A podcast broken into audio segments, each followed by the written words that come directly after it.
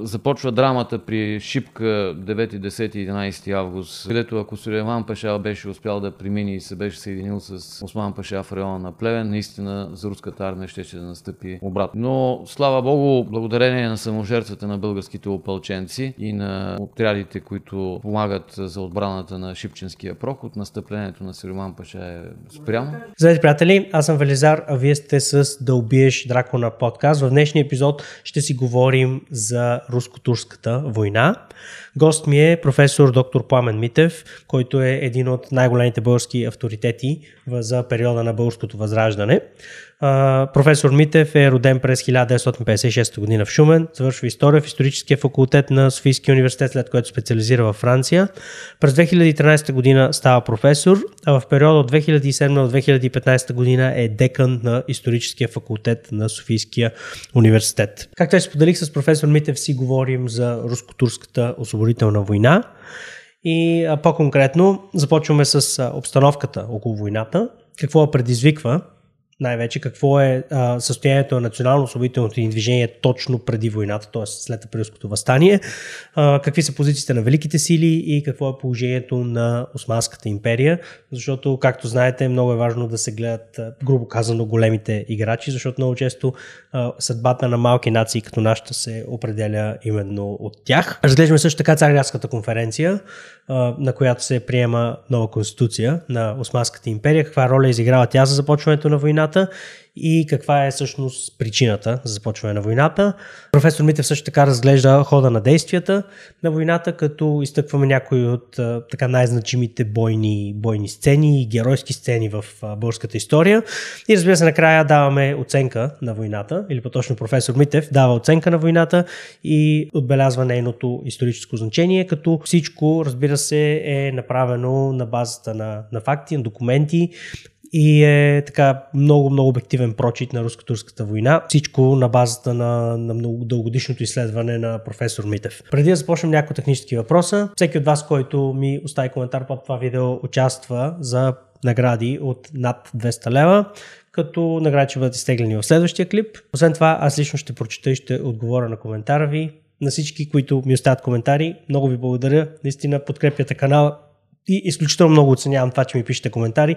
До ден днешен продължавам лично да отговарям на тях, колкото и да, да нямам време. Също така, отделна награда от 200 лея има за човек, който ме последва в Instagram като линк. Можете да откриете в описанието към този клип. Също така, всеки, който ми пише в Instagram, ще получи безплатното ми обучение за продуктивност, което всъщност го давам безплатно, но е част от платен курс. Това е обучение за това как организирам деня си, какви добавки пия, какви апликации ползвам и въобще една цялостна картина за това, което съм открил на базата на дългогодишното си проучване на тема продуктивност и как с минимални усилия да постигаме максимални резултати. Така че смятам, че наистина ще ви бъде полезно, вече имам много положителна обратна връзка от него около над 100 човека вече са ми писали и са го, и са го гледали, така че определено смятам, че ще бъде полезно на всеки, дори на тези, които смятат, че знаят много за, за продуктивността и са чели много и и така нататък. Така че всичко това казано да започваме с самия епизод. Можете ли набързо да опишете каква е била международната обстановка и какви са положенията в национално-освободителното ни движение след края на априлското възстание? За да дадем контекст за началото на войната? Най-накратко казано, обстановката е сложна. И международната, и в регионален аспект, и в рамките на нашето национално освободително движение. Сложна в европейски план, защото смазването на българското възстание поражда една огромна, невиждана до тогава вълна на съчувствие, на съпричастност към съдбата на българите в цяла Европа.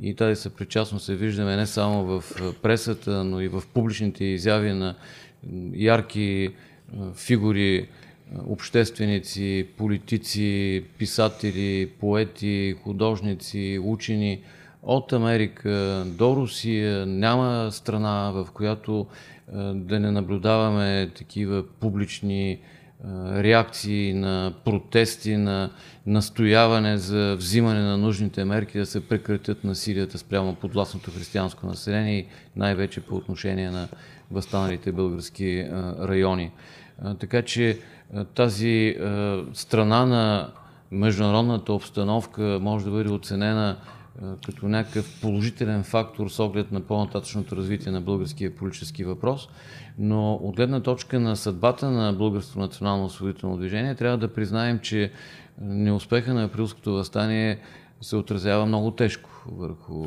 освободителното дело, защото отново за пореден път възникват противоречия. Въпросът сега на къде стои пред всички и пред представителите на революционното направление и пред по-консервативно настроените представители на българската емиграция. Вътрешността на страната, страхът обхванал всички кръгове на, на българското общество и всеки гледа да се спасява както може.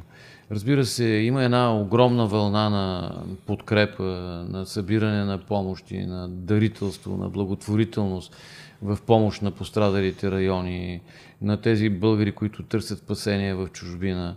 И тук трябва да се отбележи ролята на създаденото през лятото на 1876 година в Влашко българско централно благотворително общество, което обединява една мрежа от подобни благотворителни общества, създадени в различни градове в Румъния. И целта на тези общества е първо да подкрепи пострадалите райони, да помогне на тези, които търсят помощ в странство, а от друга страна да се направи нужното за популяризиране на българския въпрос в чужбина. И това наистина е направено много успешно още през лятото и есента на 1876 година от всички структури на това създадено Българско централно благотворително общество, в което главна роля играят, между другото, повечето от старите комитетски дейци, начало с е, Стефан Стамбулов, е, Киряк Цанков е, и други оцелели от възстанието наши поборници. Но в международен план ситуацията се осложнява още повече след българското възстание, защото през месец юни 1876 година Сърбия и Черна гора предприемат дълго подготвената военна акция срещу Османската империя и първоначално военните успехи са за сметка на съюзниците – но някъде от началото на месец август 1876 година за главнокомандащ на турската армия е поставен Абдул Кирим Паша, един виш турски офицер, който е получил образованието си в чужбина, който има солиден военен опит от времето на Кримската война. И той успява да реорганизира действията на османската армия по такъв начин, че постепенно османската армия взима така преимуществото и започва да нанася поражение след поражение на сръбските отряди, като особено тежка е загубата на сръбската армия в битката при Джунис, октомври 1876 година, след която битка пътя към Белград остава открит и тогава над сръбското княжество надвисва реална опасност от повторно завоевание. И точно това отключва вече следващите стъпки, които ще направи на първо време Русия, а след Русия и останалите велики сили.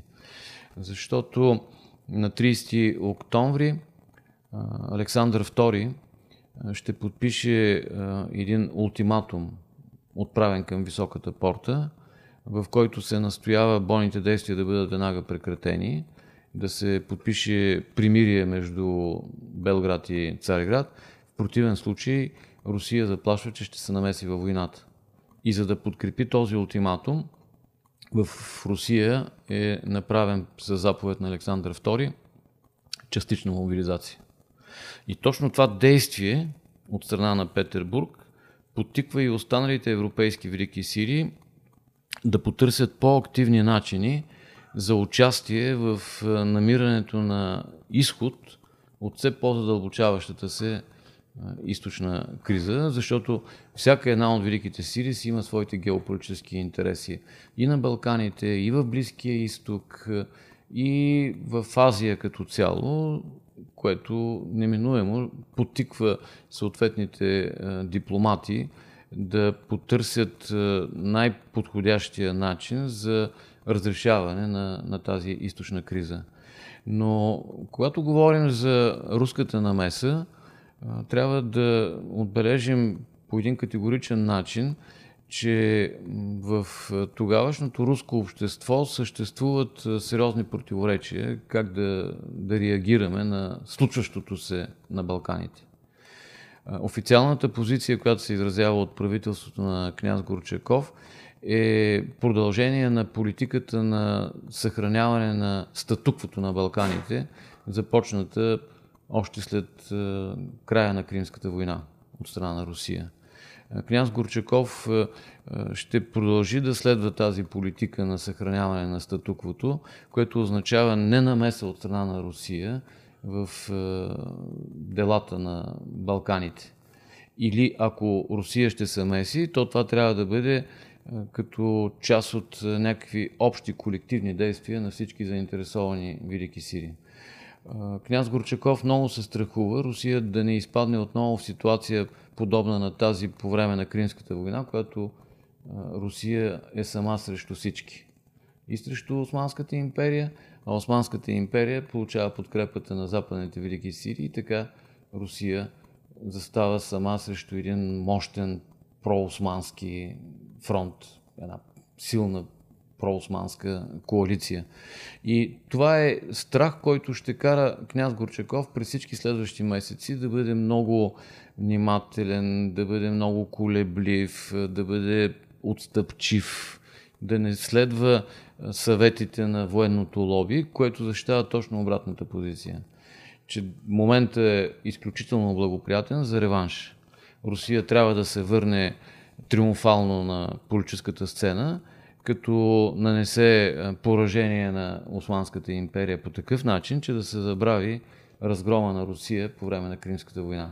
А те от Кримската война са минали всъщност 20 години горе-долу, ако не се лъжа. Ами, реално Кримската и... война започва 1853 и приключва февруари месец 1856 с подписването на прословутия Парижки мирен договор, по силата на който Русия губи и отделни територии, но най-важното губи е, своето присъствие като сериозен е, фактор в е, европейския изток. Така че военното лоби има за какво да търси реванш от своя си гледна точка. А и настроенията но... казахте, че са различни спрямо Османската империя. Да, настроенията са много различни, защото в политическия живот на тогавашното руско общество много влиятелни са славянските комитети. И това са едни неправителствени структури, създадени в Москва и Петербург след Кримската война, като а, тези комитети отстояват а, позицията, че Русия трябва да, да се изяви като водач на всички православни и южнославянски народи. И търсейки тази именно роля на обединител на православието, защитник на южнославянските народи, славянските комитети непрекъснато популяризират, пропагандират, работят за идеята, че Русия трябва да бъде активна, че Русия трябва да защити а, и българите, и сърбите, и черногорците, и това ще върне а, така достоинството на Русия. И разбира се, мечтата за една руска водеща позиция в района на проливите. Нещо, което от времето на Петър Велики е в главите на всички поколения руски. Но тази мечта не е толкова алтруистична в крайна сметка. Разбира се. Значи, тук трябва да направим една много ясна разграничителна линия между интересите и възможностите на малките и на големите държави. Ние българите сме малък народ. Ако се борим за своята държава, тя ще е малка държава.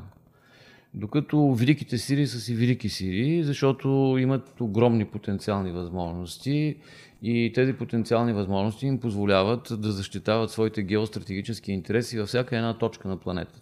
Правим кратко прекъсване от подкаста и ще продължим след секунди. Нека ви кажа някои думи за това защо е важно да се абонирате за канала, ако харесвате видеята. Както всички много добре знаем, YouTube много често промотира забавно съдържание за сметка на образователното, каквото е съдържанието в този канал. Причината за това е, че забавните клипове правят много повече гледания от тези, които са с образователна тематика. Това е причината YouTube много често да скрива от вас подобно съдържание. Единственият начин да върнете имате силата да избирате в свои ръце, е да се абонирате за канала, но да го направите с камбанка. Защо с камбанка? Защото в правилата на YouTube ясно пише, че платформата сама решава какво видео да представи пред потребителите, независимо от това дали те са абонирани за конкретен канал или не. Така че чистият абонамент реално има много, много малко значение в очите на YouTube. Единственият абонамент, който има реално значение, който гарантира че съдържанието ще достигне до вас, е абонаментът с Камбанк. Какво ви обещавам в замяна на вашия абонамент? Обещавам ви, че ще каня страхотни гости, до част от които достъпът никак не е лесен. С част от хората трябва да се оговаряш с месеци, за да може да, да запишат до студиото. При други пък трябва да търсиш контакт с тях през много различни хора и като цяло е процес, през който знам, че голяма част от подкастерите в България няма да минат, но за мен си заслужават тези хора да бъдат чути и а, смятам, че имат какво да кажат, така че да обогатят живота ви или да ви образоват по теми, които имат значение. Какво направите сега? Задължително се абонирайте с камбанка, както ви казах. Ако вече сте абонирани за канала, тогава цъкнете и камбанката, за да може да си гарантирате, че ще получавате всички нови видеа. Благодаря ви, обратно към подкаста. И когато ти попаднеш в сферата на тези геополитически интереси на една или друга велика сила, ако ти искаш да оцелееш, трябва да съобразяваш, трябва да бъдеш гъвкав. Тук вече се проличава политическата зрялост, политическите умения на съответната прослойка управници, политици, държавници в всяка една малка държава. И за съжаление трябва да признаем, че и тогава, както и сега, българските управници, българския политически елит се оказва калпав.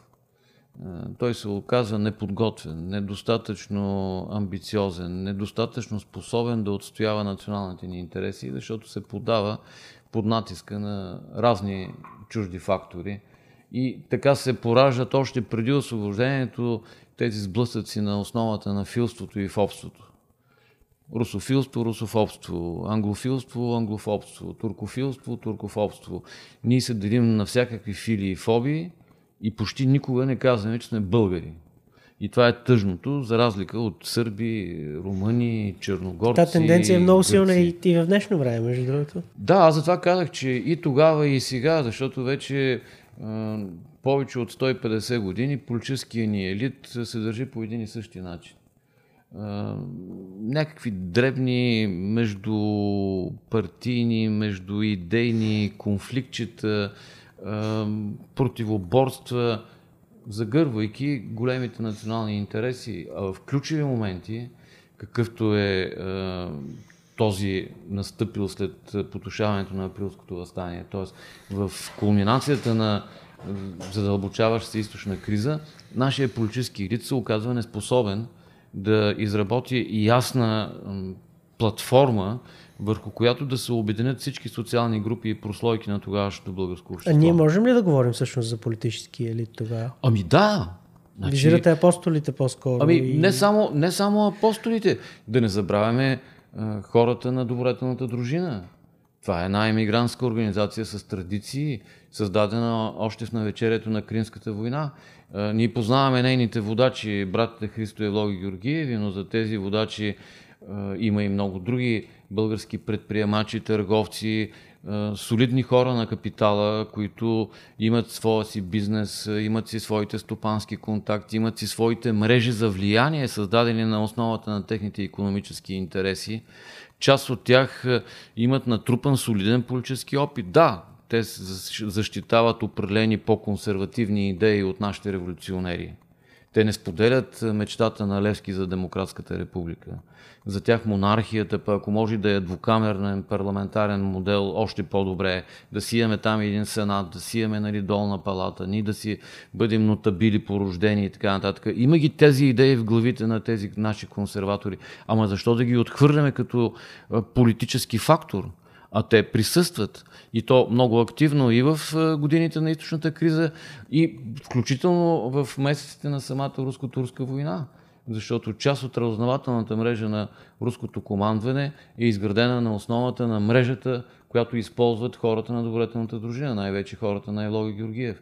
Не случайно едно от най-активно действащите лица в подкрепа на руското разузнаване е Григор Начович, един от най-приближените сътрудници на Евлога Георгиев в този момент. Тоест можем да намерим много примери за това как политическия ни елит не е само сведен до групата на апостолите, на групата на революционерите. Имаме и много по-либерално настроени политици от групата, да кажем, на някогашния таен комитет, създаден от Иван Касалов в 1866 година. Това са представители на средното българско съсловие, което иска свобода, иска да се възстанови българската държава, но не на цената на революцията, не на цената на проливането на невидна българска кръв, а с търсенето на компромиси, с търсенето на потенциални съюзници. И дали това ще бъде Франция, Англия или Русия, е въпрос на конкретика. И това е позицията, която защитават хората около, от кръга на Иван Касавов, на бившия таен комитет. Докато хората около Елоя Георгиев са очевидно проруски настроени, защото техните стопански интереси са свързани с руските пазари, с руските банки, с руското предприемачество. А революционерите ни се колебаят. Да, те са за независими действия, но тези независими действия винаги опират до някакви обвързвания, било с Сърбия, било с Черна гора, било с Румъния, било с Русия. Да не забравяме думите на Бенковски, наблюдавайки пожарите в Средногорието в края на действията в този район, нали, че е забил нож в гърба на Османската империя и сега е дошъл ред на Русия. Това ли е независимостта на нашето национално освоително движение? Да предизвикаме руската намеса. Някакси тук отново влизаме в някакви мантри, които не винаги отговарят на, на реалните процеси, които наблюдаваме в политическото ни възраждане. Така че, когато говоря за политически елит, аз имам предвид наистина една група дейци, които получават образованието си извън пределите на Османската империя кой из Европа, кой из Русия, кой тук в балканските съседни държави, но това са хора с европейско образование, с поглед върху европейския свят и с ясна визия, че а, ние почваме да изграждаме бъдеща държава. Само, че този политически елит се кара помежду си. Първо се карат кой е виновен за провала на възстанието. Второ се карат как да разделим помощите, защото почваме да получаваме такива помощи. Ще ви дам един много любопитен пример. Той не е много приятен за някой от нашите дейци, но да кажем Димитър Ценович. Знакова фигура в комитетското дело. Той започва своята политическа кариера, условно казано, своите политически активности, ги започва в годините на Кримската война, подкрепяйки добродетелната дружина. След това става един от най-активните членове на тайния комитет на Иван Касабов, създаден 1866. Когато се разпада тайния комитет, Димитър Ценович е един от най-активните дейци на създаденото българско общество 1868 година, което финансира подкрепя чета на Хаджи Димитър и Стефан Караджа и подкрепя първата обиколка на Васил Лески в края на 68 година. Когато се разпада българското общество, възниква една млада България, такава организация политическа има. Димитър Ценович отново е в нея. И отново подпомага втората обиколка на Василевски, дава подкрепа на някои от е, българските емигранти, които са напуснали втората българска легия и така нататък. А когато създава БРЦК, става вечния касиер на БРЦК. Той присъства и в Българския революционен комитет, създаден на 12 август 1875 година и единствено не присъства в дейността на георгските апостоли. Но когато се смазва българското възстание и започва тази масова кампания на подкрепа, на събиране на помощи за пострадалите от възстанието райони, голяма част от средствата, които се предоставят на Българското централно благотворително общество, идват от Русия, като директна помощ, събрана от славянските комитети. И Димитър Ценович научава, че БЦБО е получило сериозна сума, и че тази сума започва да се раздава на симпатизанти, приятели на Българското централно благотворително общество. И обиден, че е забравен, пише едно писмо до ръководството на БЦВО, в което изброява всички средства, които е влагал в различни акции, започвайки от времето на Кримската война, споменавайки парите, които е дал на Левски, как е подкрепил издаването на Вестник Свобода, на Вестник Независимост, на Вестник Знаме и накрая иска от получената субсидия на БЦВО под формата на помощ парична от uh, Петербург. Да му възстановят средства. Да възстановят средства. Разбира се, това не се случва. Той е много засегнат, много обиден и години след освобождението продължава да ругае, да обвинява, да заклеймява дейците на БЦВО, че са откраднали едни пари, които уж били предоставени за освоителното дело, забравяйки, че той самия иска да му бъдат възстановени парите, които е влагал в освоително дело. Давам го този пример не случайно, защото виждаме как един деец, наистина последователен, израстваш във времето, активно участваш, с ясното съзнание какво искаме и как можем да го направим, в решителния момент, когато българската политическа класа, да я наречем, политическия елит на тогавашното общество, трябва да застане единно зад някакъв вариант за решаване на българския въпрос, те се карат на дребно за жълти стотинки, как да си разпределят ини пари. И, и това не е, не е един единствен пример. Но не е важно да се съсредоточава вниманието ни върху а, подобни явления. По-добре е да, да се обърне внимание върху това как българския въпрос наистина се превръща в а, своего рода мотор на последващите събития, които ще доведат до свикването на прословута Цариградска посланническа конференция. Точно за нея ще да ви питам. Защото когато руският император обявява частичната мобилизация в подкрепа на ултиматума по отношение на а, високата порта, настояваш за прекратяване на бойните действия с А те Сърбия. прекратяват ли ги всъщност? Да. Решават да ги Значи, прекратят. когато е отправено ултиматума към високата порта, бойните действия са прекратени, но не е подписано примирие. Но в този момент западноевропейските дипломати започват много сериозно да се притесняват за евентуалното преимущество, което ще получи Русия в очите на балканските народи. Значи, ето Русия застава в ваша подкрепа, а пък Европа си мълчи и изчаква. И разни дипломати от Германия, Франция, Англия, Австро-Унгария започват двустранни разговори, обсъждания, при които се достига до идеята да не се предизвиква война, а да се подготви една мирна конференция, която да разработи проекти за нови реформи в Османската империя, които да гарантират правата на подвластното християнско население. И понеже руското правителство се колебае, понеже княз Горчаков не иска военно нали, решение, тъй като се страхува Русия отново да не остане сама срещу всички, Петербург се съгласява на идеята за свикване на такава международна конференция. Тя се провежда в Цариград, известна е като Цариградската посланническа конференция, защото шесте велики сили са представени на тази конференция от своите посланници в Цариград. Заседанията започват през декември месец, но предварително представителите на шесте велики сили организират е, едни дебати без участието на турски представител. Целта на тези предварителни разговори е да се постигнат е, взаимни компромиси по различните аспекти на източната криза. Защото, когато говорим за източна криза, трябва да имаме предвид не само българския въпрос, въпроса за Сърбия, въпроса за Черна гора, въпроса за Румъния. И трите държави имат автономен статут, васален, и трите държави искат да получат пълна независимост. Имат спорни въпроси, какъв ще е статута на Босна и Херцеговина.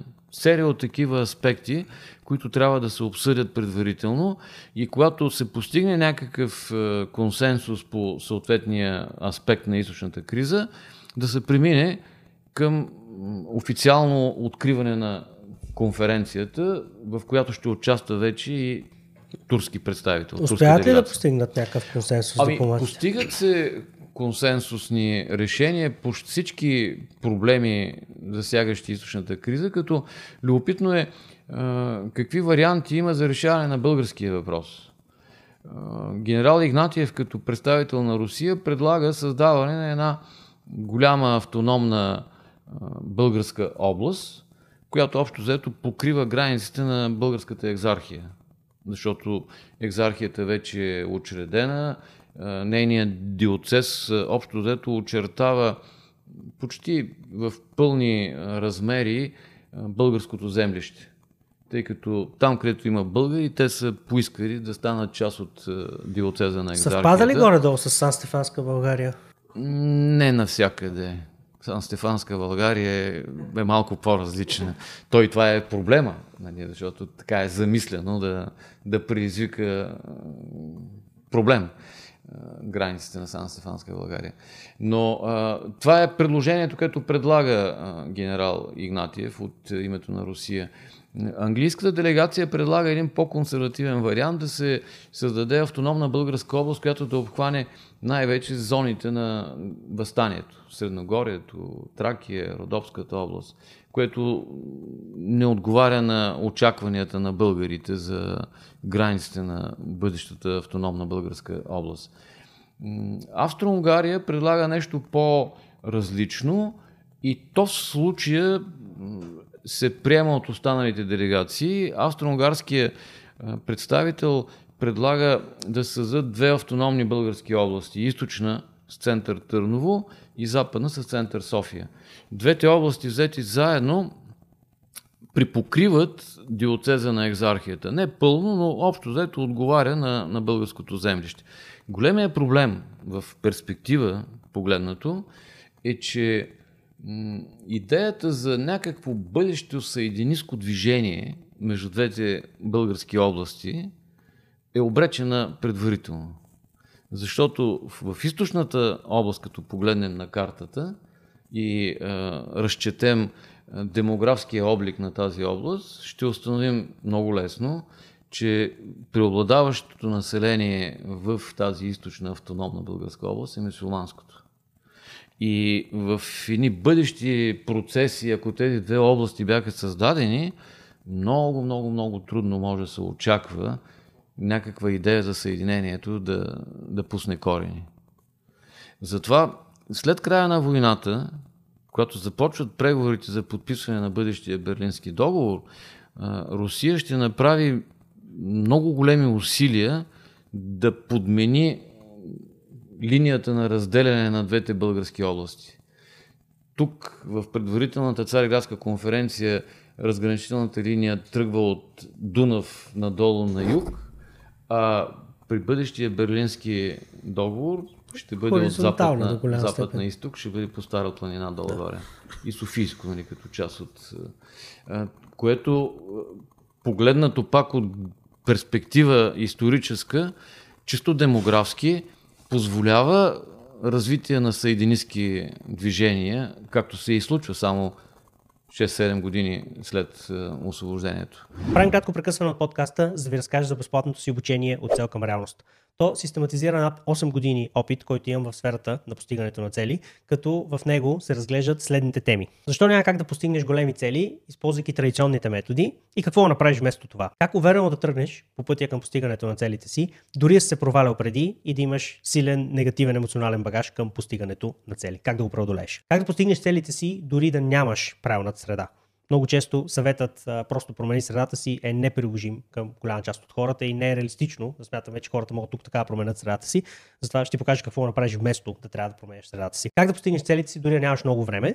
Ще ти покажа как да използваш време, което а, вече имаш, но просто не употребяваш по най-добрия начин и как да го вложиш в постигането на целите, които имаш. Всички тези теми разглеждам, както вече казах, в безплатното си обучение от цел към реалност, до което всеки може да получи достъп в линкът под това видео. В обучението давам и пълен план за действие за това как се приложи наученото, стъпка по стъпка, като стъпка 1 направете това, стъпка 2 направете това, стъпка 3 направете това. Държа да отбележа, че не претендирам, че имам всички отговори или че казвам в обучението ще бъде приложимо на 100% към всеки един човек, но смятам, че може да даде много ценна перспектива и да превърне постигането на цели в нещо забавно, а не в нещо, в нещо гадно, нещо, което се отказваме а, изключително бързо при първата, при първата срещната трудност. И съм доста уверен, че ако прилагате нещата в обучението, ще видите положителна промяна в живота си. За всичко това казано, запишете се за обучението сега. Сега обратно към подкаста. Така че Цариградската конференция протича в този предварителен етап под формата на разговори, договаряния, търсене на консенсус и когато е постигната някаква обща позиция, се стига вече до откриването на самата официална конференция, което се случва на 23 декември 1876 година. И в същия ден, по добре режисиран предварително сценарий, Митхат Паша, който вече е велик визир, обявява, че султан Абдул Хамид II дарява своите поданици с конституция. Това е един много добре режисиран, много добре обмислен ход, зад който прозират е, така, действия от страна и на Германия, и на Англия, чрез своите посланници, които независимо един от друг, искат да провокират провала на Цариградската конференция. Тоест Конституцията да е обезмисли до голяма степен. Да, защото в очите на Митхат Паша и на неговите поддръжници, Конституцията трябва да бъде гаранция, че от тук нататък няма да има нарушаване на правата на подвластното християнско население. И това за Европа ще бъде достатъчно да се съхрани статуквото, да се реши тази прословута източна криза. Но Германия не желае заради своите си интереси мирното решаване да се случи. За Германия е важно да има конфликт военен между Русия и Османската империя, защото това ще отключи ръцете на Бисмарк да продължи към разбиване на стъктуквото в цяла Европа, към намаляване на а, така а, могъществото на Англия, на Франция, на Австро-Унгария. Германия е победила Франция, Германия е победила Австрия. Тя вече се е превърнала в велика сила, но тя има много сериозни геополитически интереси извън Европа. И една война на Балканите би позволила да, да получи това, към което тя се стреми. Що се отнася до Англия, поне до сега се твърдеше, че английските интереси са изцяло към запазване на статуквото. Че Англия винаги е била в ролята на защитник на Османската империя и на съхраняване на статуквото на Балканите. Но някои изследвания последните 20-30 години, направени от европейски историци, особено от полски специалисти, дават основание да се смята, че може би действията на английската дипломация също са целяли в крайна сметка не запазване на статуквото, а избухване на война между Русия и Османската империя, защото една такава война би позволила на Англия много по-сериозно да се намеси в съдбините на Средна Азия. Защото в е, периода 70-те години на 19 век за Англия е много важно от геополитическа гледна точка тя да контролира събитията в Афганистан, на територията на днешен Иран, Пакистан.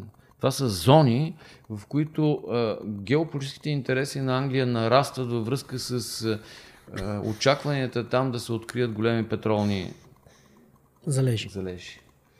И сега дали е точно така или не, дали малко модернистично се гледа на тази политика, водена от Англия, е трудно да се каже, но последните 30 на години някои изследователи залагат на тази именно карта, че Англия, да, опитва се да подрони нали, единството на великите сили, подкрепяйки проекта за конституция на Митхат Паша, одобрен от Абдул Хамид II, но не за да запази статуквото, а точно обратното, за да предизвика, създава впечатление, че така пази статуквото, но всъщност подготвя почвата за бъдещата война, от която тя ще има някакъв интерес в перспектива.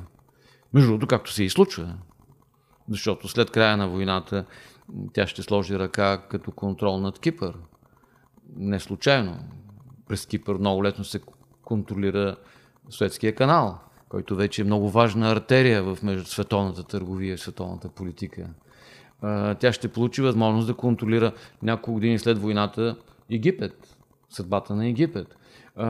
Серия от други такива дребни на пръв поглед факти след края на войната, след Берлинския конгрес, но те се натрупват във времето като ини позитиви, получени от Великобритания, вследствие на умелата игра, която тя е водила. Дали е защото иска да запази статуквото или не, но е факт, че тя все пак излича сериозни дивиденти от войната като крайни резултат. Тоест казвате, че голяма част от великите сили под една или друга форма не са искали пълно запазване на статуквото. Ами, оказва се, че може би княз Горчаков е единствения, който искрено е желал запазване на статуквото, защото не иска Русия да се меси във война, с война на Балканите. Но така иначе се стига до провал на Цариградската конференция. Този провал, естествено, привидно не се одобрява от великите сили, защото когато а, султана отхвърля а, изпълнението на изготвения от Цариградската конференция протокол с аргумент, че вече си имаме конституция и няма нужда от други нали, външни намеси, европейските велики сили оттеглят знак на протест своите посланници. Но това е една театрална реакция. Как това води до, войн... до в крайна сметка до избухването на войната? Значи не веднага. Не веднага, защото пак ще отбележа, че Русия много се колебае. Руският политически елит не е на една и съща позиция. И е, доказателство за това е мисията, която е възложена на генерал Игнатиев след провала на Цариградската конференция. Той е изпратен в Виена и Берлин, за да преговаря за, създав... за подготовка на нова конференция международна, която да потвърди решенията на Цариградската конференция. Тоест да продължим да търсим мирно решение на, на ситуацията. В Лондон граф Шувалов, който е руски посланник, пък работи сред английските политици за приемане на идеята да се свика нова конференция. И в крайна сметка такава конференция се свиква в Лондон март 1877 година и протокола, подписан от шесте велики сили, е, че се настоява правителството в Цариград да приеме изпълнението на решенията на Цариградската конференция. И какво се случва? В Цариград високата порта отхвърля и лондонския протокол. И тогава вече за Русия няма друг изход. Защото ултиматума отправен октомври месец 76-та. Частичната мобилизация, нали, проведена с заповед на Александър II след обявяването на ултиматума, всички ангажименти, които е поела Русия да съдейства за решаване на източната криза, ни остава друг изход, освен да обяви война. Защото тя веднага ще загуби всичко, което има като престиж, като влияние и на Балканите, но и в Европа. Защото излиза, че а, ти заплашваш с пръст, бориш се за някаква справедлива кауза, но когато идва решителният момент да действаш, се отдръпваш. И всъщност на 12 април 1877 година, подписвайки манифеста за обявяване на война на Османската империя, Александър II прави единственото, което му остава, за да съхрани своето влияние, за да съхрани ролята, която Русия има в Европа и на Балканите. Тоест до голяма степен тази война е обявена във връзка по-скоро с геополитически интереси, отколкото славянска любов. Ами, да, аз дори бих стигнал до още малко по-крайно тълкование на това решение, защото ако се върнем малко по-назад във времето, още в началото на 19 век, когато Европа воюва с Наполеонова Франция, в руската геостратегия се променят приоритетите. Това много дълго време се отричаше и от българските, и от съветските и руските историци, но напоследък руските историци започнаха да си го признават. Какво имам предвид? 1801 година се възкачва на престола Александър I, внука на Екатерина II. И веднага след възкачването си на престола, той подписва една много подробна инструкция до всички руски посланници в света. И страна по страна в тази инструкция се разглеждат интересите на Русия и какви задачи трябва да се решават от съответните представители на, на Русия в тези държави. По отношение на Османската империя, за първи път там е включен един нов акцент, че за Русия е по-добре да се съхрани статуквото на Балканите, т.е. да запазим Османската империя такава каквато е тя, слаба, лесно подаваща се на външен натиск, лесно може да бъде победена, защото през целия 18 век Русия побеждава Османската империя. Без Кримската война? Е, да. 18 век говорим. Нали? А, 18 да, век, да. извиняйте, да. Няма да ходим до Кримската война все още. Да, да. И фактически за руското правителство е по-важно да съхраним слабата, немощна, подаваща се на външен натиск Османска империя, отколкото да позволим създаването на малки балкански държави с независимо поведение след тяхното възстановяване. Незнайно в каква посока. Както се случва малко по-късно с Гърция, с Сърбия в отделни моменти, с Влашко и Молдова, които по принцип са покровителствени от Русия в договорите, които тя подписва през целия 18 век. И за мен лично, когато говорим за руските интереси на Балканите, трябва да признаем, че за Русия е най-важно какво ще се случи с Сърбия, а за нас винаги така на втори план се гледа като един елемент, който винаги ще бъде проруски настроен, винаги ще бъде по някакъв начин в изгода на руските политики и руските интереси, защото българите знаят за освободителната мисия на дядо Иван. Докато ако Сърбия бъде изгубена, ние губим един много важен буфер, един санитарен коридор между немскоязичния и южнославянския свят, между католицизма и православието. И затова във всеки момент след възстановяването на сръбската държава, която надвисне опасност над Сърбия, Русия ще се меси в подкрепа на Сърбия. И много дълго време ще се отлага решаването на българския въпрос. И най-ярката демонстрация на тази нова логика, влязла в руската външна геополитическа стратегия, аз виждам в поведението на Русия по време на войната 28-29 година. Това е най-успешната руско-турска война до тогава. Русия за много кратко време успява да навлезе на юг от Стара планина. Одрин пада. Чужд войник не е стъпвал в Одрин от завладяването на Одрин от османците през 14 век. Изведнъж Одринската крепост е завладяна от руската армия. Надвисва на Цариград реална заплаха. И в Одринския мирен договор няма една дума за българите. Влашко и Молдова получават нови гаранции за статута си. Сърбия получава право да си възстанови държавността под формата на автономия. Гърция получава свободата си нали, първо под автономна форма, 30-та година като независимост. За българите няма една дума. Защо? Странно.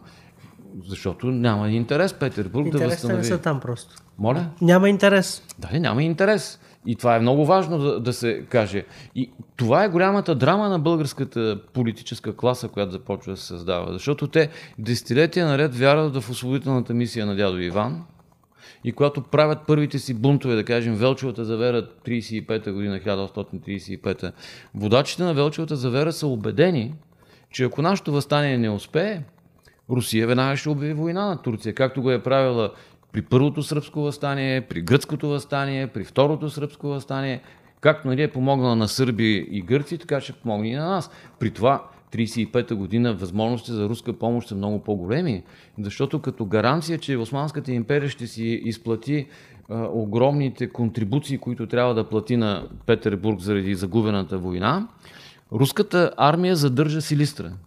В Силистра има руски гарнизон – което при една нова военна кампания би било страхотно улеснение. Няма да се губят сили, време, енергия да се форсира река Дунав. Ти имаш предмостие осигурено през Силистра и много лесно може да се настъпи на юг.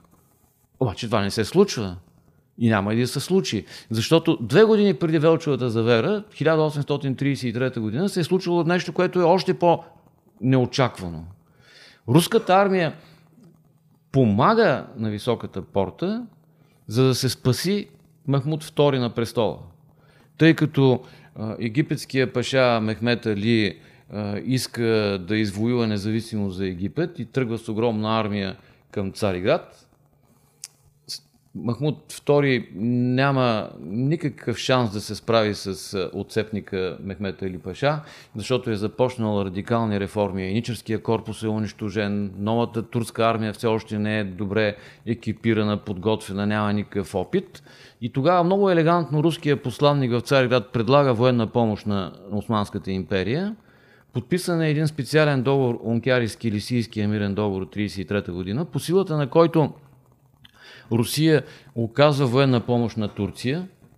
Руски десант стига до Цариград и спира похода на Мехмет Али, спасява високата порта, а Русия получава в замяна правото да контролира корабоплаването в проливите.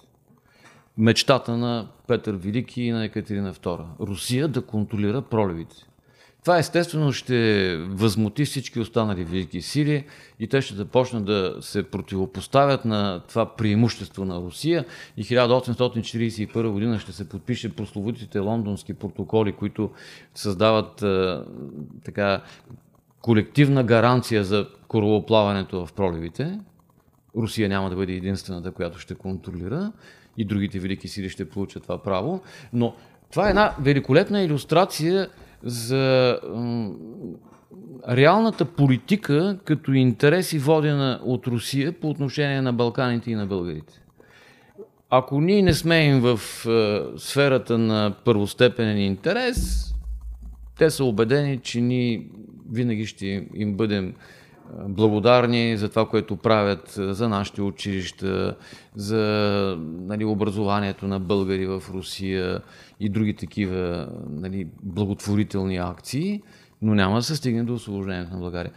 И когато разгледаме събитията от източната криза, ние виждаме, че всъщност ултиматума и частичната мобилизация не се обявяват, когато е смазано българското възстание когато българите имат нужда от реална военна помощ, а, когато Сърбия а чак когато надвисва нова заплаха над Сърбия. Тогава, по това време, хиляди руски доброволци са в сръбската армия. Генерал Черняев напуска руската армия, за да застане начало на, на сръбската армия и да води войната срещу е, Османската империя. Кой руски офицер е дошъл да помага на българското възстание? Априлското. Нали, виждате каква е разликата, какви са нюансите и те трябва да бъдат отчетени. Това, разбира се, по никакъв начин не означава да омалуважим а, самата руска роля в хода на войната, която е обявена и че в резултат на тази война в крайна сметка се възстановява българската държавност, но трябва да бъдем обективни, когато оценяваме сложните игри, които всяка една велика сила си води с оглед на личните си интереси. И това трябва да се разбере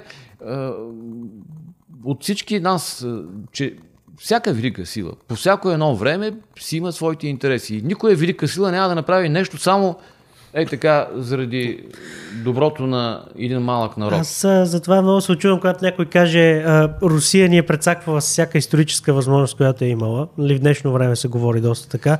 То също всяка велика сила ни е прецаквала с всяка възможност, която е имала, защото в международните отношения в крайна сметка са отношения на интереса, не отношения на приятелство. Еми да, някакси на нас не си иска всичко да бъде по-домашному, като сме приятели, да сме приятели, винаги нали, да получаваме приятелска помощ, без да има някакви задколисни е, интереси. Но в световната политика приятелството не е водещо. Водещи са интересите.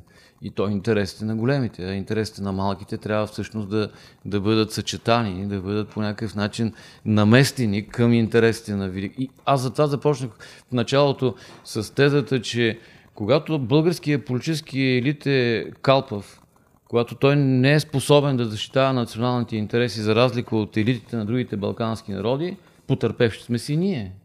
Защото ако бяха намерили начин да се обединят различните групи и формации в средите на българската емиграция в навечерието и по време на войната, можехме да потърсим други варианти за решаване на българския въпрос, а не по такъв начин, който да загубим. И това, което сме мечтали като представа за възстановената българска държава, а и да заложиме и ни капани, които във времето ще играят е, доста лоша игра на, на българския национален интерес. Добре, нека се върнем към хода на военните действия, като а, ще ви помоля да е една идея по-накратко, защото често казвам всеки може да си прочете до голяма степен за хода, по-скоро да се фокусираме върху оценката и, на, на войната и а, ефектите. Да, рискуваме да дотегнем на, на вашите зрители с многото подробности и коментари. Затова ще се опитам да бъда малко по-стегнат в представянето на тези акценти. Може би първо трябва да кажа няколко думи за предварителните планове, по които се развиват бойните действия. Руският предварителен план е разработен от генерал Обручев, един от най-добрите военни теоретици в руската армия по това време. Той е преподавател в генерал-штабната академия на руската армия по това време и е много добър познавач на предходните военни кампании и точно това му е, дава основание, разработвайки плана, да отчете както опита от предходните руско-турски войни, така и реалните заплахи с оглед на съществуваща политическа конъюнктура към дадения момент. Генерал Обручев предлага бойните действия да се развият на два фронта, Кавказски и Дунавски, като на Дунавския фронт е, той отчита реалностите.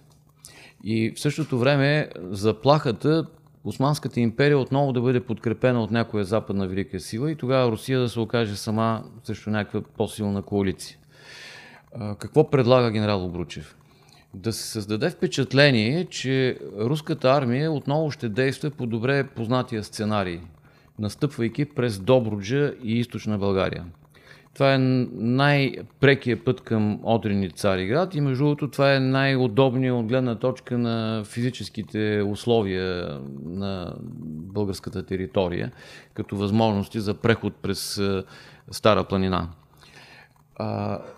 Разбира се, генерал Обручев отчита, че а, турското командване също има своите опити, също има добри теоретици и още от началото на големите руско-турски войни от втората половина на 18 началото на 19 век, в стратегията на турското командване заляга идеята да се изградят мощни отбранителни пунктове в Силистра, Русе, Шумен и Варна.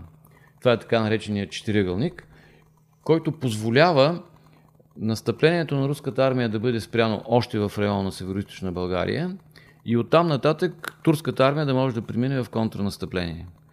Това са турските планове от края на 18 ти началото на 19 век. Не случайно, обикновено щаба на турската армия се е намирал в Шумен, защото там се е очаквало много по-лесно да се ръководи е, отбраната и съответно контрнастъплението, което е заложено в е, отбранителните планове на, на Високата порта.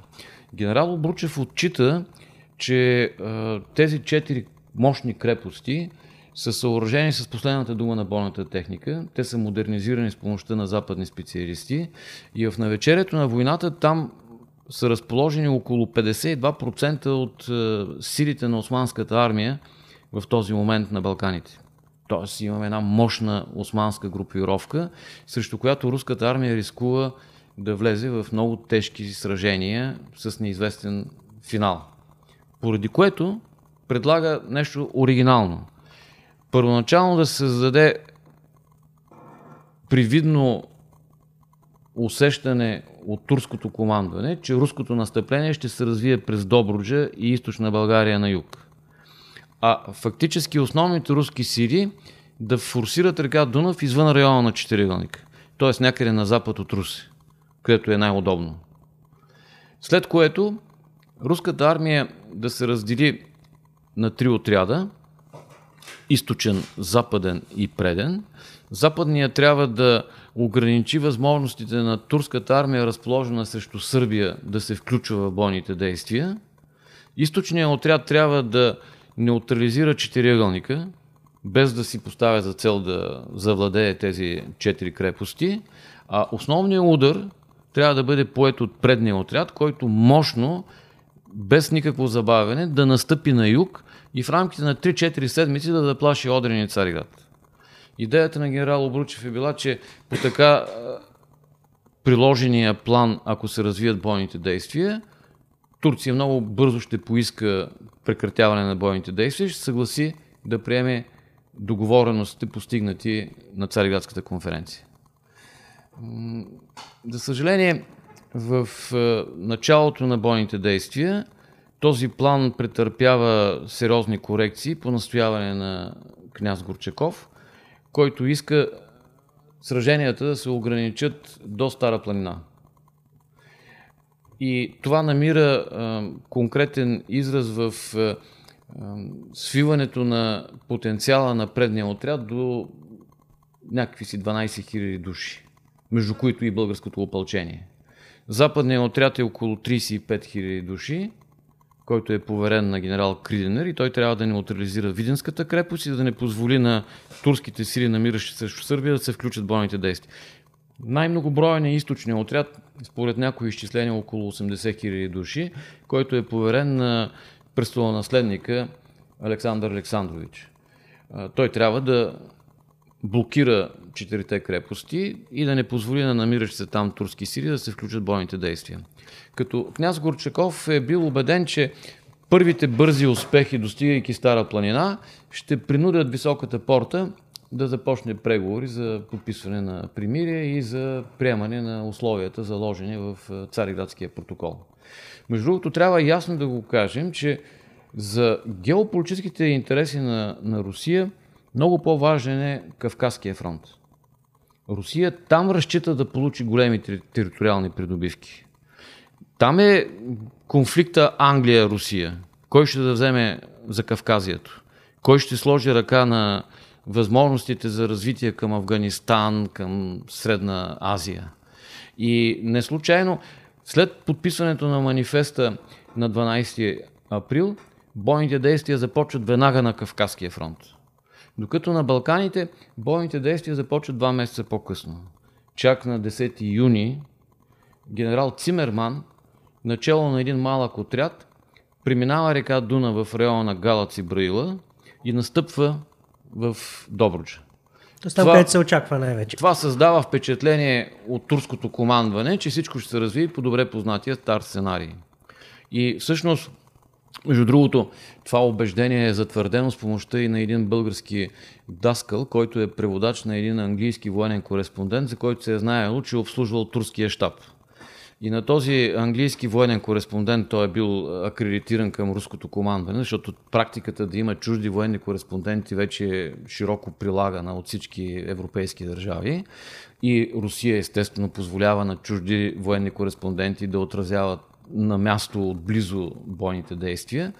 Руското разузнаване е знаело, че този английски кореспондент е всъщност офицер от британското разузнаване и работи в полза на Османската империя и му подхвърлят една фалшива карта с помощта на този български даскал от Казанлък и а, той а, потвърждава идеята, че основното руско настъпление ще мине през Добруджа. Същевременно, пет дена по-късно, абсолютно неочаквано за турското командване, руският авангард нанася удар в района на Свищов. Форсирането на река Дунав се ръководи от генерал Драгомиров, един от най-добрите специалисти в тази сфера на военните действия.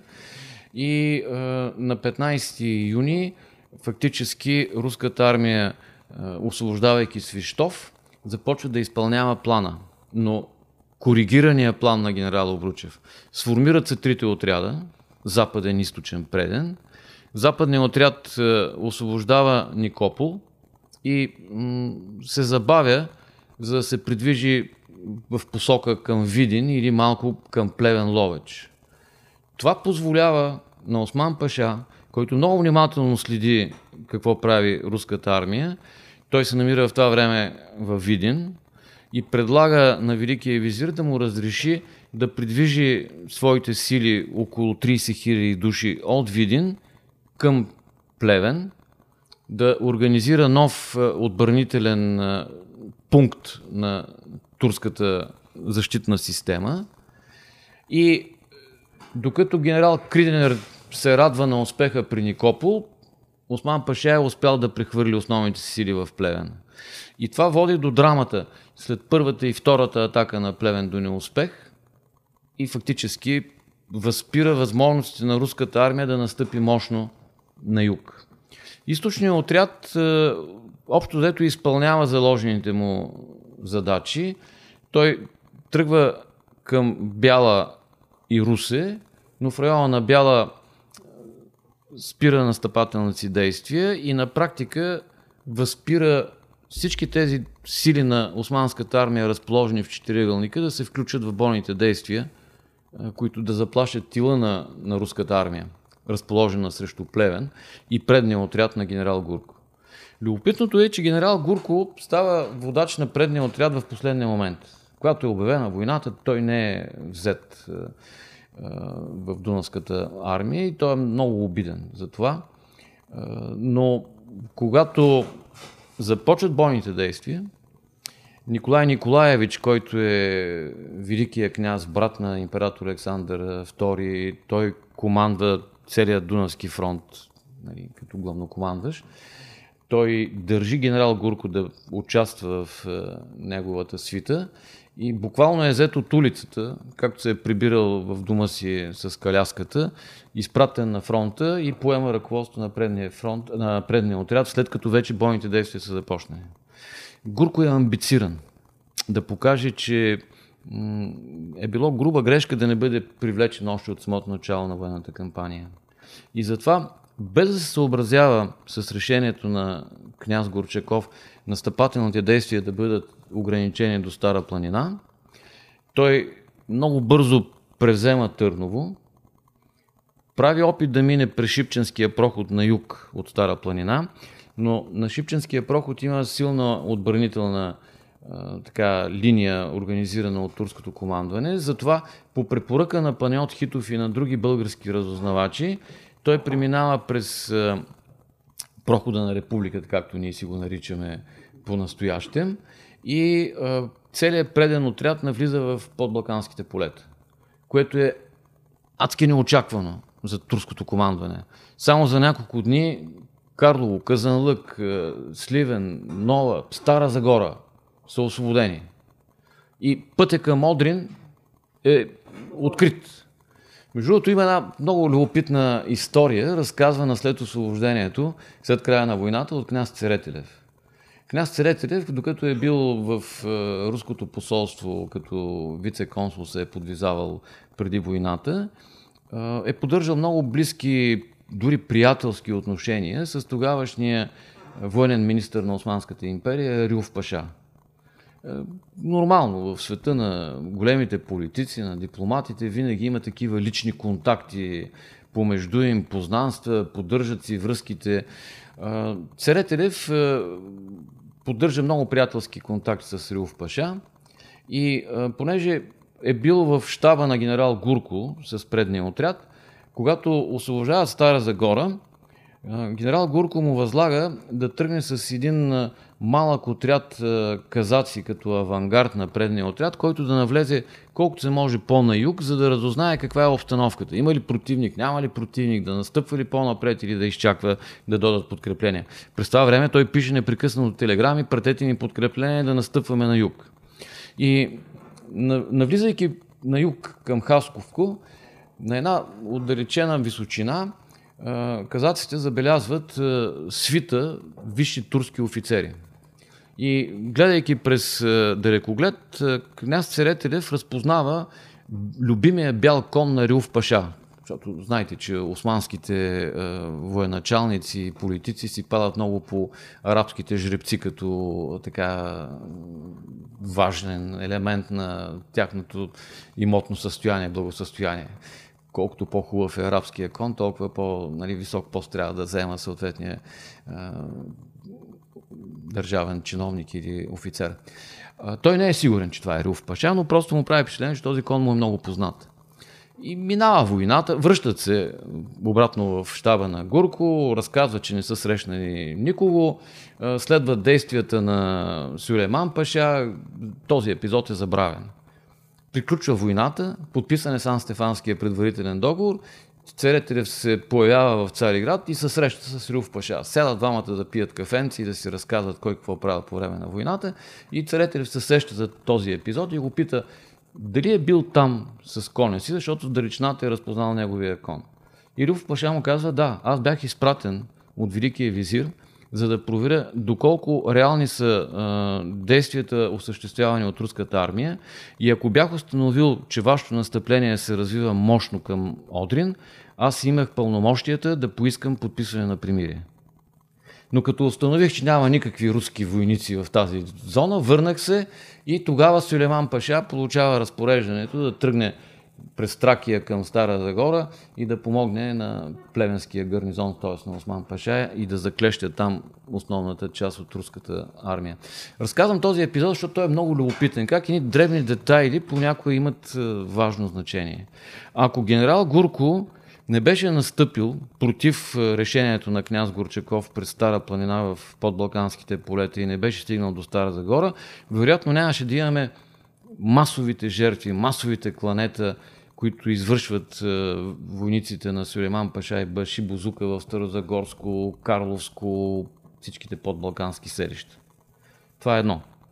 И второ, ако пък руската армия беше изпълнила молбата на генерал Гурко и му беше изпратила подкрепление на време, той наистина можеше да осъществи мечтата си за една кратка настъпателна акция към Одрин и да принуди високата порта да се подпише примирието. Но, както се казва в историята, ако няма смисъл да се обсъжда, така че войната се затяга. Войната се затяга, защото първо неуспеха при Плевен принуждава руската армия да съсредоточи вниманието си в района на Плевен.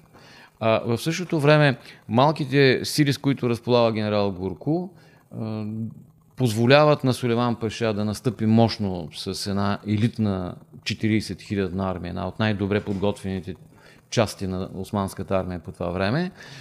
Стара Загора е разсипана, унищожена, опожарена.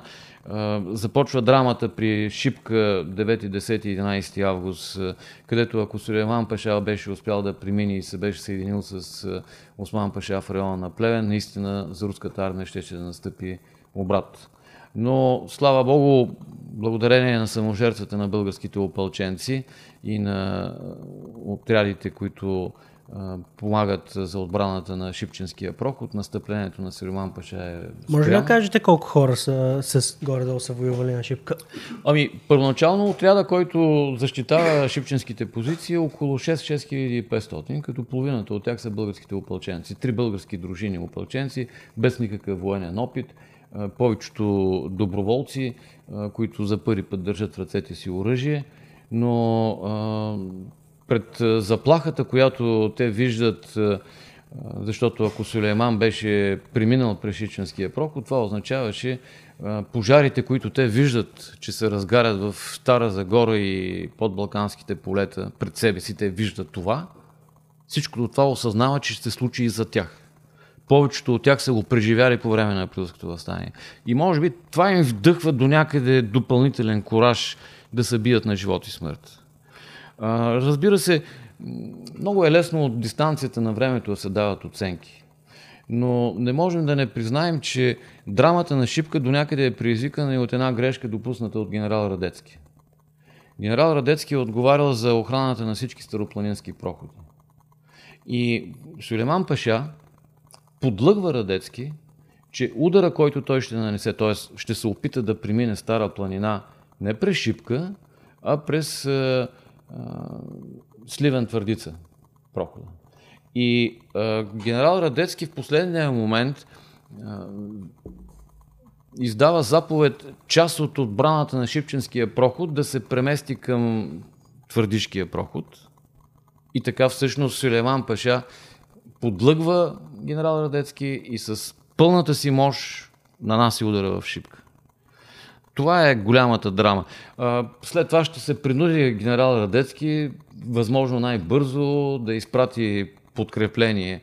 Прословутите 203 души по двама на кон, както се описва в някои учебници, пристигат в решителния момент на 11 август и успяват в последните мигове, преди да падне и последния така, окоп, който е имал значение да се...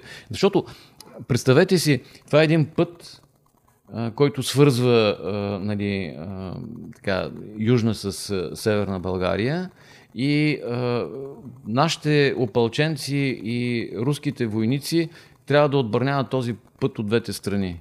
И са разположени на няколко позиции, които, разбира се, са удобни, но една от позициите на турските настъпващи части е по-удобна, защото е по-високо от позициите, които вземат нашите опълченци. И това им позволява много а, лесно да нанасят а, тежки удари върху отбранителната линия. Но наистина саможертвата, героизма са безпримерни и това не трябва да се забравя. Всъщност успеха при Шипка гарантира по-нататъчния успех на военната кампания. А, затрудненията при Шипка, затрудненията при Плевен, невъзможността да се настъпва така както го е предвиждал генерал Обручев, довежда до това, че руското командване се отказва от настъпателните действия през лятото на 1977 година. Започва втората фаза на войната, която продължава до падането на Плевен.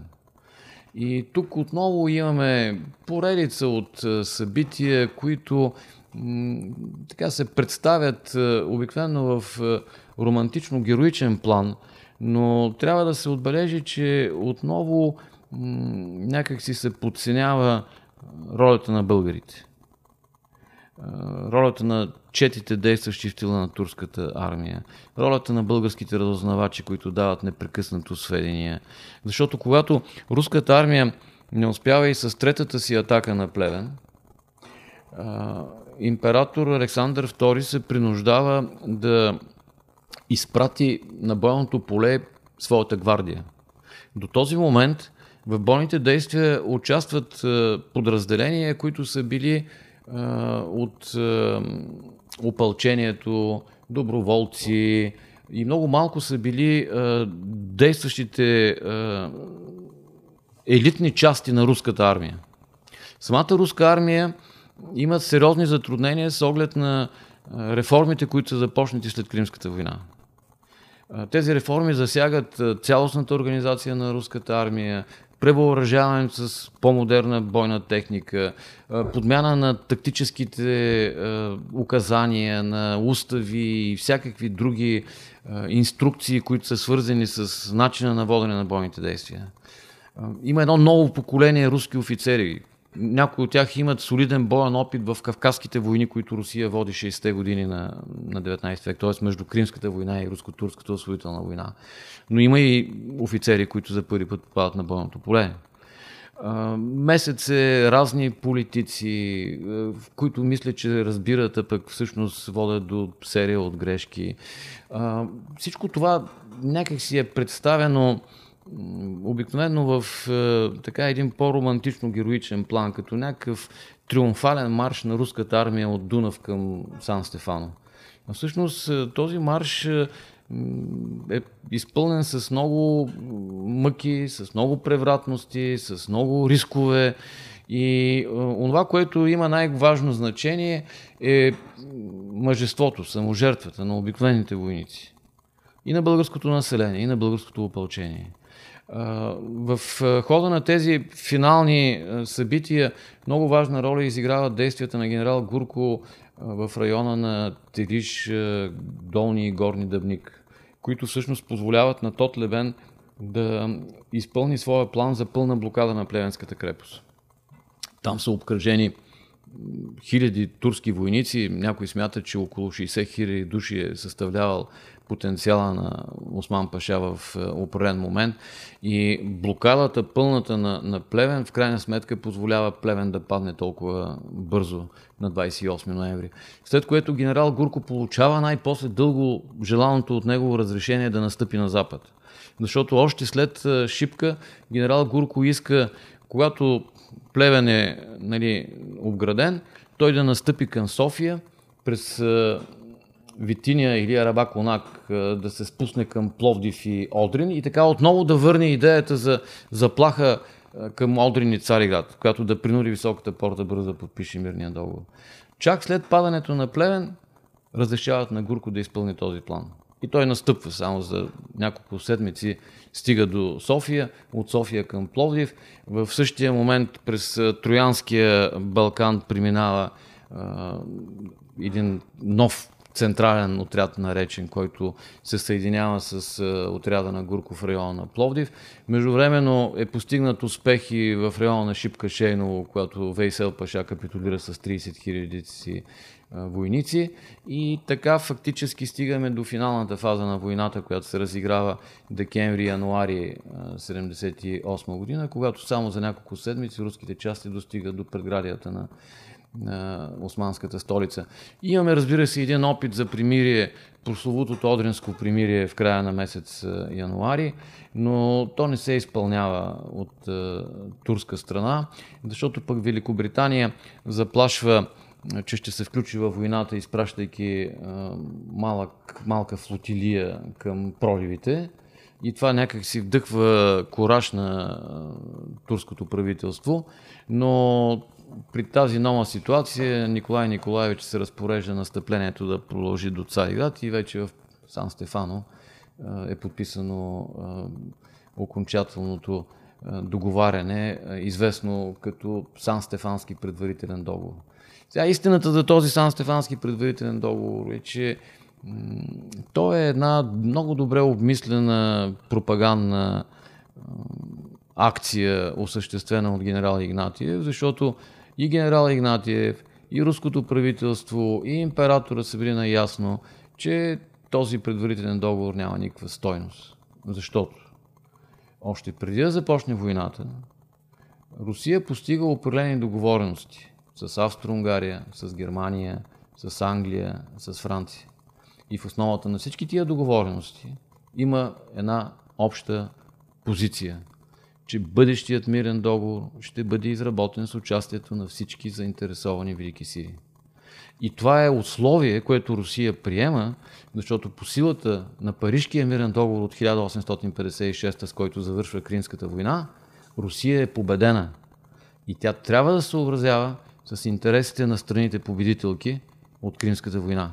И затова Петербург е поел този ангажимент, че когато приключи войната, бъдещия договор ще бъде изработен с участието на всички заинтересовани велики сили от един международен конгрес. А защо тогава се подписва? За, точно това исках да дообясня. Да. Че когато започва настъплението, финалното, след провала на Оденското примирие от януари и когато руската армия настъпва вече към Цариград, тогава и австро-унгарски, и е, Великобритания предупреждават Петербург в писмен вид, чрез своите посланници в Русия, че Русия е поела ангажименти. И княз Горчаков отговаря положително на техните реакции, поемайки отново ангажимента, че Русия няма да подпише договора сама. Че Русия, с Австро-Унгария, Русия се е разбрала, че няма да създава голяма славянска държава на Балканите. И това е договорено между двамата императори Александър II и Франц Йосиф още през юли 1876 година на тяхната прословута среща в замъка Райхштадт на територията на днешна Чехия. А, януари 1877 година, когато се проваля Цариградската конференция, Русия и Австро-Унгария подписват прословутата Будапештенска спогодба, в която отново влизат тези две а, точки че няма да се създава голяма южнославянска държава на Балканите и че бъдещия мирен договор ще бъде подписан с участието на всички заинтересовани велики сили. И когато през януари се извършват последните настъпателни действия, Австро-Унгария и Великобритания напомнят за това условие и Великобритания затова изпраща флотата към проявите. Като аргумент, че ако вие не си спазите условията, ние ще се включим в бойните действия. И тогава княз Горчаков казва, да, ние ще изпълним всичко, което сме поели като ангажмент. И въпреки това, генерал Игнатиев прави този предварителен договор като един своеобразен подарък на Александър II заради датата 19 февруари, защото по стар стил договор е подписан на 19 февруари, нов стил 3 март, което означава 19 февруари е датата, когато през 1861 година Александър II е подписал а, указа за премахване на крепостното право в Русия. Те затова го наричат освободител. Той затова става цар-освободител за всички руски а, селени, защото е премахнал крепостното право. А, така, според някои документи, той на тази дата е поел и престола през 55-та година. Така че тази дата, 19 февруари, е символ на, в биографията на Александър II и княз генерал Игнатиев иска да направи съобразен подарък на императора. А, Великия княз Николай Николаевич не възразява и, и така се стига до подписването на този не случайно договора изначално е наречен предварителен, прелиминарен, защото всички са знаели, че той няма никакви оттам нататък възможности да бъде прият като окончателния мирен договор. Мисли ли за, че могат да предпечелят някакви точки пред, след, след освобожденска България, примерно. Да кажат, да, той не се спази заради другите велики сили. Точно а така се случва. Точно така се случва. Аз затова казах, че за мен лично това е един много добре режисиран и изигран от генерал Игнатиев ход, който има за цел да внуши на българите освободителната мисия на Русия по начин, който българите си го представят. Сан Стефанска България, как така? и, и, и лошите западни сили, които всъщност ни отнемат мечтата. Сриват тази мечта за един ден, подписвайки Берлинския договор. А истината е, че този Берлински договор е предварително договорен месеци преди да се свика Конгреса в Берлин. Защото веднага след подписването на Сан Стефанския предварителен договор следват бурните реакции на всички останали велики сили. Започва една сериозна дипломатическа совалка, най-вече между Русия, Германия, Русия, Англия, Русия, Австро-Унгария, като водещи са преговорите, които водят руските дипломати с Великобритания. И в тези предварителни разговори, всъщност, между Лондон и Петербург е постигнато консенсусно договаряне за различните аспекти на кризата и всъщност тези договаряния ги виждаме реализирани в текста на Берлинския договор. Можете ли да дадете историческа оценка на войната? Независимо от политическото злободневие, в което сме потопени днес, независимо от е, нашенското филство и фобство, е, според мен никой трезво мислещ и обективно разсъждаващ историк не може да отрече ролята на руско-турската освоителна война за възстановяване на българската държавност. Без тази война българската държавност нямаше да се случи и това е едно нали, събитие, което няма как да бъде отречено. Няма как да бъде отречена кръвта на обикновените руски войници, паднали за свободата на България. Пак ще се върна на темата за интересите на големите сили и на малките народи. Русия сигурно си има своите геополитически интереси и това никой не може да го отрече. Но и другите велики сили си имат своите интереси. Това, че техните интереси не съвпадат с българските интереси, не е проблем на великите сили, си е наш проблем. Как да се опитаме да съчетаем нашите си интереси с техните интереси и да постигнем максимума. Както го прави Сърбия, както го прави Румъния, както го прави Черна гора. Защото и трите балкански страни постигат много повече от това, за което си мечтали. Румъния получава, да кажем, Северна Добруч, защото Русия изима Бесарабия. Сърбия получава и независимостта си, получава и териториални придобивки. Черна гора също получава независимост. Ние тръгваме от първото ниво. Две, една автономна област, източна Румелия и автономното княжество в фини тесни териториални граници. Но това е проблем, който до някъде се дължи на неспособността на българския политически елит да ни защити нашите интереси по подобаващ начин, според мен. И какъвто и да е резултата на масата на дипломатическите разговори в Берлин, не е виновен за това нито Бисмарк, нито Германия. Вината трябва да бъде търсена в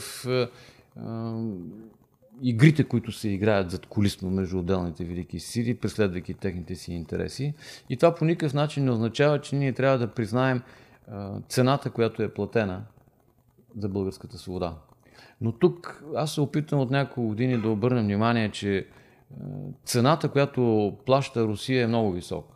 Жертвите, спори се колко са жертвите дадени от Русия.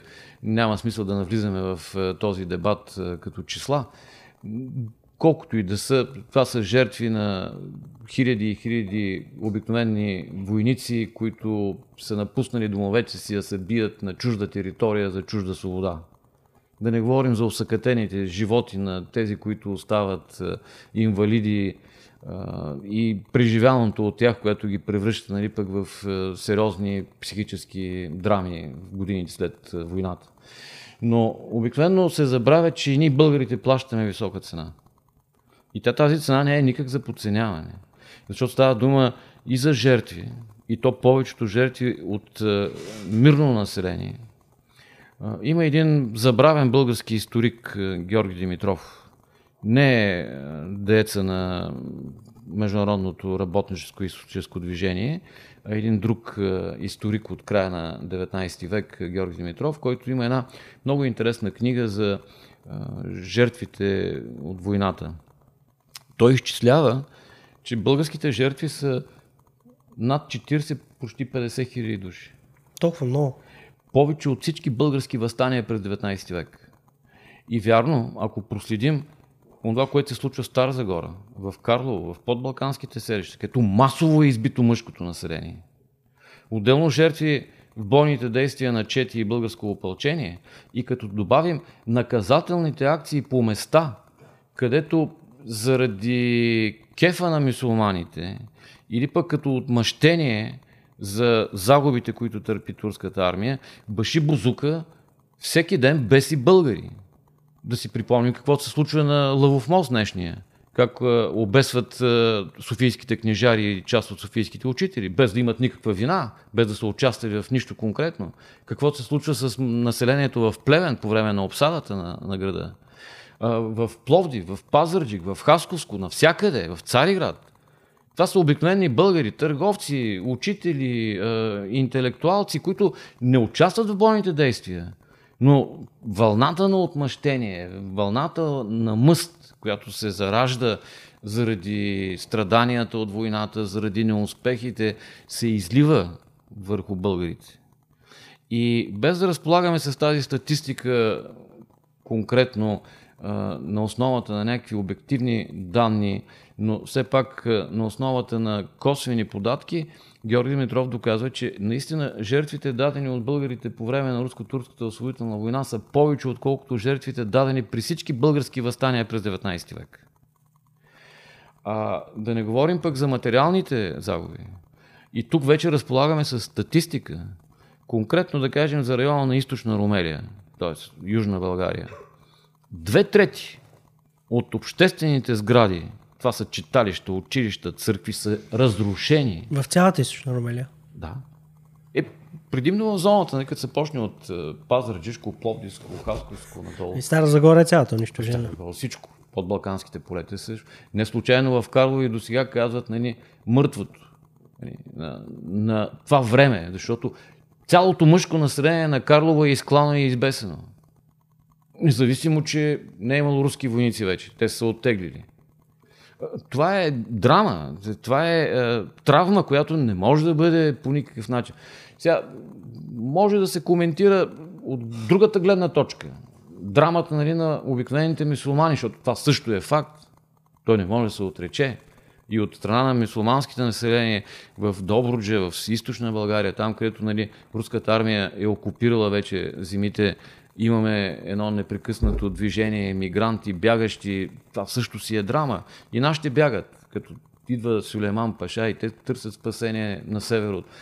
Това са си едни катаклизми, които не могат да бъдат е, забравени и не трябва да бъдат забравени, защото войната не е само един триумф, не е само една победа на някой генерал, а това са мъките, това са преживяното от всички тия хиляди и хиляди и хиляди хора, не само носещите оръжие, ами и тези, които си стоят по къщите и чакат да посрещнат освободителите. Но и те плащат тази цена. И това не трябва да се забравя. Благодаря ви много за този разговор, професор Митев. Тези от вас, които изгледаха разговора, оставете един лайк и пишете един коментар. Аз лично ще и отговарям на всички коментари. Благодаря ви, до скоро.